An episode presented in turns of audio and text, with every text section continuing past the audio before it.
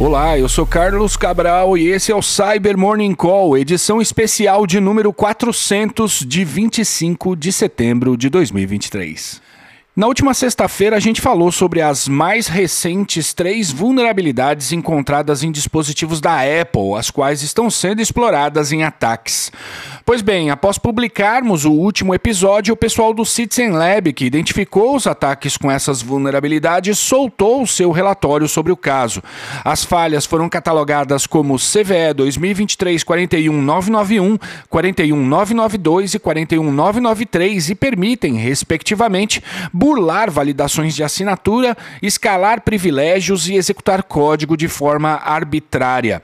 Elas foram descobertas em um ataque contra o iPhone do ex-parlamentar e pré-candidato à presidência do Egito, Ahmed Etaltawi. Eu espero ter pronunciado o nome dele corretamente. E essas falhas foram usadas para instalar o spyware Predator em seu dispositivo. O Predator é desenvolvido pela Cytrox, uma empresa sediada na Macedônia, a qual em julho passou a integrar a lista de fabricantes de spyware embargados pelo governo dos Estados Unidos e que também contempla outras empresas como a grega Intellexa e a israelense NSO Group. Nesse caso, Etaltaui teve a sua conexão redirecionada para o servidor que hospedava o exploit para essas vulnerabilidades, enquanto usava a internet a partir da rede da Vodafone Egito. E isso aconteceu por meio de um dispositivo instalado entre as redes da Vodafone e da Telecom Egypt. Os pesquisadores afirmam que o equipamento entre essas redes que estava redirecionando a comunicação de pessoas de interesse era um Packet Logic fabricado pela Sandvine e frequentemente usado em atividades de melhoria de performance de rede. Outros ataques visando o mesmo político também foram observados em mensagens SMS e também no WhatsApp. E o pessoal da Group IB identificou uma campanha que estava disseminando um minerador de criptomoedas por meio do site do dicionário Tesaurus, que conta com mais de 5 milhões de visitantes por mês. Essencialmente, o que os adversários fizeram nesse caso foi inserir um código em JavaScript em uma pequena imagem por meio de técnicas de esteganografia, e essa pequena imagem foi injetada no site do Tesaurus.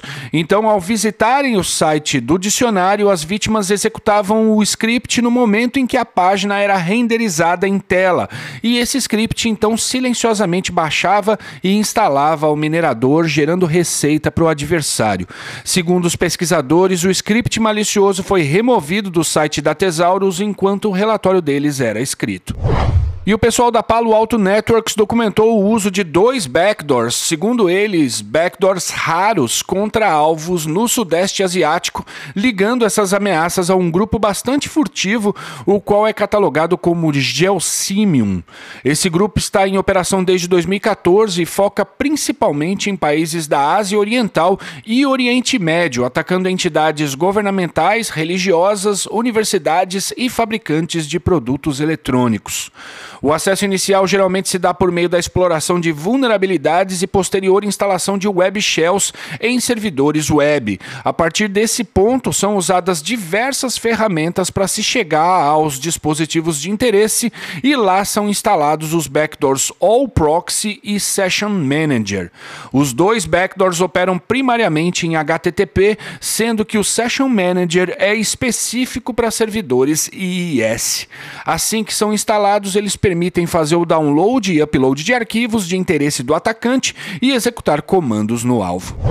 E ainda falando sobre backdoors, o pessoal da i7 descobriu mais uma dessas ameaças, a qual foi batizada de Dead Glyph e tem sido usada em operações de espionagem por um grupo chamado Stealth Falcon.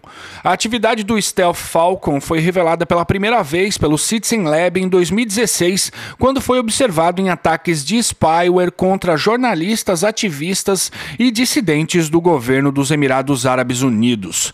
Já o Dead Glyph, segundo os pesquisadores, possui uma arquitetura em comum, abre aspas, pois consiste em componentes que cooperam entre si, um binário nativo em x64 e outro, um assembly.net. Essa combinação é incomum porque o malware normalmente usa apenas uma linguagem de programação para os seus componentes, e essa diferença pode indicar o desenvolvimento separado desses dois componentes e ao mesmo tempo em que aproveita os recursos exclusivos das diferentes linguagens de programação que eles utilizam. Fecha aspas. Outra possível vantagem em usar componentes em linguagens distintas é a de dificultar a vida do analista de malware ou tornar sua detecção mais difícil.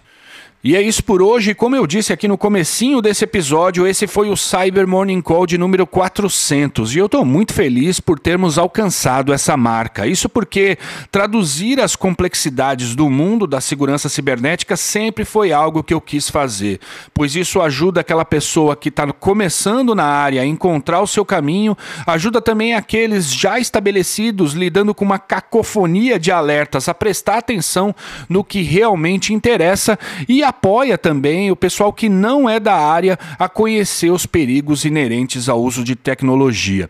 Estar aqui todo dia exige disciplina, acordar cedo, gravar e depois enfrentar o dia com outras mil tarefas, pois não é só de Cyber Morning Call que eu vivo. No entanto, esse é o melhor momento do meu dia, aquele que realmente está conectado com o meu propósito de vida. Por isso, muito obrigado a vocês ouvintes e a toda a galera, seja da Tempest ou de fora, que me ajuda a fazer isso acontecer. Valeu mesmo e tenha um bom dia. Você ouviu o Cyber Morning Call, o podcast de cibersegurança da Tempest. Nos siga em seu tocador de podcast para ter acesso a um novo episódio a cada dia. E para saber mais sobre a Tempest, nos siga no Instagram, Twitter e LinkedIn ou acesse www.tempest.com.br.